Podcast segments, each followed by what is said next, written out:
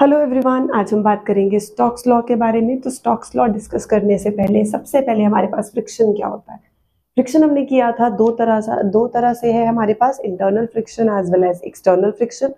तो जो फ्लूइड के सर्फेसिस के बीच में एक्ट करता है उसको हम बोलते हैं इंटरनल फ्रिक्शन, और एक्सटर्नल हम पहले पढ़ चुके हैं जो सॉलिड सर्फेसिस के बीच में एक्ट करता है, जिसे हमने किया था स्टैटिक, काइनेटिक, लिमिटिंग फ्रिक्शन। तो वो हमारे पास सॉलिड सर्फेसिस के बीच में है।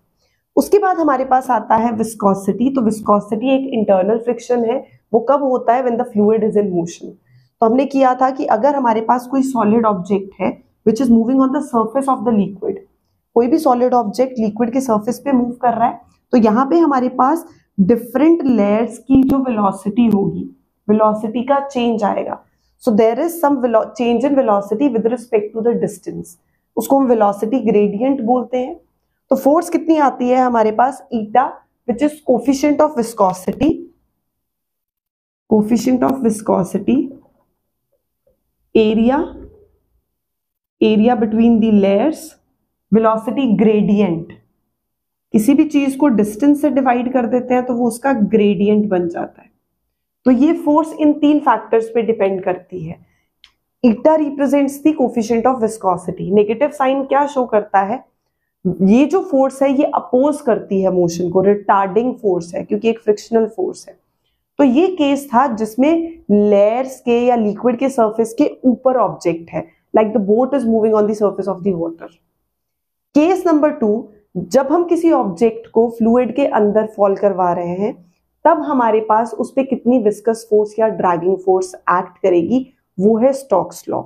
तो उसमें हमारे पास अगर हम किसी ऑब्जेक्ट को लिक्विड के अंदर ड्रॉप करवाते हैं तो हमने किया है अपथ्रस्ट, बॉयंसी, ये सब फोर्सेस हमने पढ़ रखी है, नाइन्थ क्लास में भी की थी, कि अगर हम किसी ऑब्जेक्ट को ड्रॉप करवा रहे हैं लिक्विड के अंदर, एक फोर्स जो वहां एक्ट करती है वो है वेट, डाउनवर्ड डायरेक्शन में एक्ट करेगी।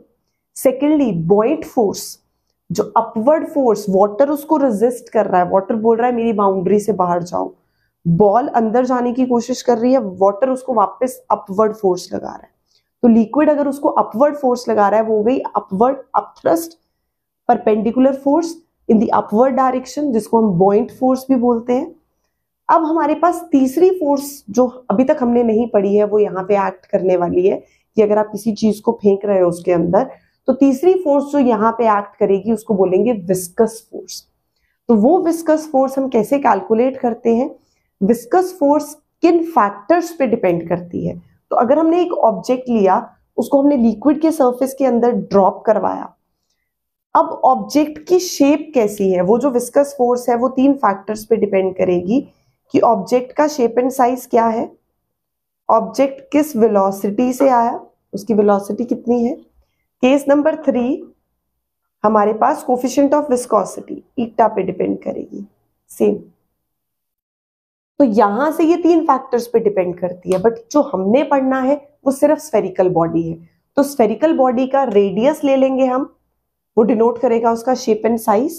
तो मतलब जैसे जैसे शेप एंड साइज चेंज होगी विस्कस फोर्स भी चेंज होगी। तो हम स्फेरिकल के लिए कैलकुलेट करते हैं कि कितनी चेंज होगी। तो फोर्स निकालनी है, हमने बोला consider a spherical body of radius are moving with velocity we and coefficient of viscosity हमें पता है ईटा। अब हमने ऐसे लिक्विड में इसको ड्रॉप करवा दिया, लिक्विड का हमारे पास विस्कोसिटी कितना है? ईटा है। विस्कस फोर्स किन फैक्टर्स पे डिपेंड करने वाली है? तीन फैक्टर्स पे, radius, velocity, coefficient of viscosity. Calculate करने के लिए हम डायमेंशनल एनालिसिस की सेकेंड एप्लीकेशन यूज करते हैं। सेकेंड एप्लीकेशन में हमने किया था कि अगर एक physical quantity number of physical quantities पे डिपेंड करती है तो हम उनका रिलेशन कैसे डिराइव कर सकते हैं। तो एक physical quantity which is dependent upon so and so factors, so this is the physical quantity which is dependent upon radius as well as velocity and coefficient of viscosity. So the three factors, radius, velocity and coefficient of viscosity, ये इन पे कौन depend करता है? Viscous force depend करती है, ये independent है। तो ये डिपेंडेंट हमारे पास जो क्वांटिटी हो गई, तो जो भी इंडिपेंडेंट क्वांटिटीज हैं उनकी पावर्स पे हम ए, बी, सी अपनी मर्जी से हम डिनोट कर देते थे। तो तीन हो या चार हो, हम उनके लिए कैलकुलेट करते थे रिलेशन। तो force directly proportional to these three physical quantities. Proportionality remove की, हमने अपनी मर्जी से एक कांस्टेंट इंट्रोड्यूस करवाया, के डायमेंशनलेस कांस्टेंट है। तो यहाँ पे विस्कस फोर्स है, फोर्स फोर्स का dimensional formula M L T minus two, इधर आ गया के, रेडियस मीन्स लेंथ, लेंथ की पावर ए हो गई, वेलोसिटी वेलोसिटी इज डिस्टेंस पर यूनिट टाइम, डिस्प्लेसमेंट पर यूनिट टाइम, तो L T minus one b. Coefficient of viscosity का डायमेंशनल फॉर्मूला हम यहाँ से कैलकुलेट करते हैं कि ईटा कितना है हमारे पास, eta will be F upon A और साथ में आ जाएगा D V by D X. Force का पुट करेंगे, एरिया का पुट करेंगे, वेलोसिटी ग्रेडियंट का पुट करेंगे, तो हमारे पास कितना आ गया, M L minus one T minus one. तो ये तीनों हमारे पास फॉर्मूले आ गए, तीनों की पावर्स ले ली ए बी एंड सी। अब इनको मैथमेटिकली ठीक करना है, रीअरेंज करेंगे, ए की पावर्स सारी इकट्ठी कर लो, बी की हमने यहाँ पे कैलकुलेट करना है। सबसे पहले हम लेंगे एम, तो एम की पावर पे सिर्फ यहाँ पे सी है, इधर तो कोई टर्म है ही नहीं। एल की पावर, एल की powers basis are same, powers get added, A plus B minus C. Similarly T, T की यहाँ पे आ गई हमारे पास minus B and minus C. Powers को कंपेयर करेंगे, लेफ्ट हैंड साइड और राइट हैंड साइड की पावर्स को। सी की वैल्यू डायरेक्टली दिख रही है, यहाँ एम की पावर वन है तो सी की पावर आ गई हमारे पास वन। सिमिलरली एल की पावर है a plus B minus c, तो a plus B minus C, L की पावर भी यहाँ पे कितनी है one. Third minus B minus सी, ये कितना आ जाएगा माइनस टू के इक्वल।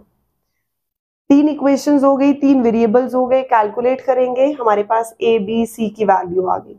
तो मींस जो विस्कस फोर्स है वो किस पे डिपेंड कर रही है, आर की पावर वन, वेलोसिटी की power one and coefficient of viscosity की पावर भी क्या आ गई वन।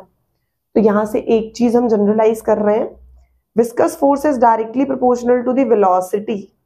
जैसे जैसे वेलोसिटी बढ़ेगी वैसे वैसे विस्कस फोर्स बढ़ेगी। अगर कोई ऑब्जेक्ट आपने ड्रॉप करवाया है, कोई बॉल आपने ड्रॉप करवाई है, तो with the increase in the velocity of that particular ball हमारे पास जो उस पे विस्कस फोर्स होगी, ड्रैगिंग फोर्स होगी, वो भी इंक्रीज करेगी। It is again directly proportional to the radius of the spherical body. तो जैसे जैसे रेडियस इंक्रीज होगा विस्कस फोर्स भी इंक्रीज हो जाएगी। तो ये इन तीन फैक्टर्स पे इस तरीके से लिंक करती है।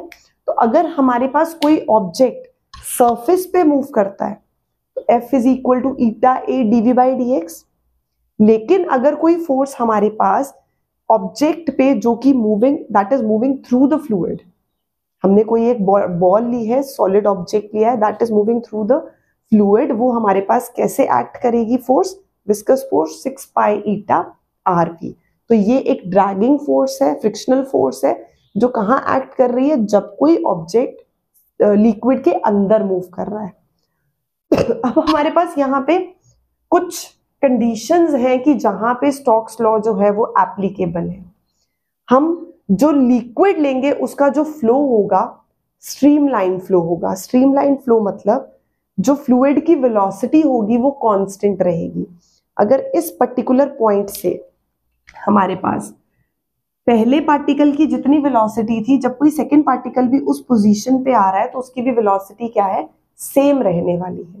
तो इसको बोलते हैं फ्लूइड की जो वेलोसिटी है वो कांस्टेंट होनी चाहिए, streamline flow. Second, body body must be perfectly rigid and smooth. Smooth object लेंगे, हमने तो बॉल ली है, रेडियस आर कंसिडर किया। There must be no slip between the liquid and the solid object.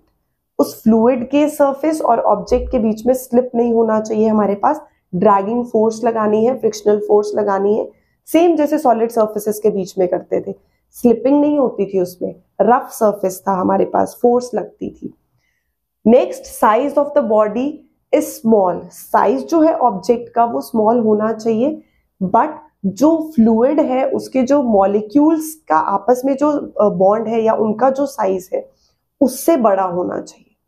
Size small होना चाहिए object का, but जो हम मॉलिक्यूल्स कंसिडर कर रहे हैं, जो फ्लूइड्स में मॉलिक्यूल्स है उनके बीच में उनका जो साइज है उससे हमारे पास जो बॉल का साइज है वो बड़ा होना चाहिए, तब जो स्टोक्स लॉ है वो एप्लीकेबल है। तो स्टॉक कब लगेगा, जब कोई ऑब्जेक्ट लिक्विड के सरफेस के अंदर है, और जैसे जैसे वेलोसिटी बढ़ेगी वैसे वैसे विस्कस फोर्स बढ़ेगी। तो स्टोक्स लॉ एप्लीकेबल है जब कोई ऑब्जेक्ट हमने फ्लूइड के सरफेस के अंदर लेके गए, उस पे फोर्सेस लगने वाली है, कौन सी कौन सी, वेट, अप थ्रस्ट, अब एक और आ गई विस्कस फोर्स। विस्कस फोर्स किसने दी थी? स्टोक्स लॉ ने बताया कि जब ऐसे कोई ऑब्जेक्ट मूव करता है तो कितनी विस्कस फोर्स एक्सपीरियंस करता है, सिक्स पाई के को जब हम कांस्टेंट को हटाते हैं उसकी जगह कांस्टेंट हमारे पास जो वैल्यू है वो है सिक्स पाई हम यूज करते हैं, तो विस्कस फोर्स आ जाएगी six pi eta are we. चलिए बेटू बाय।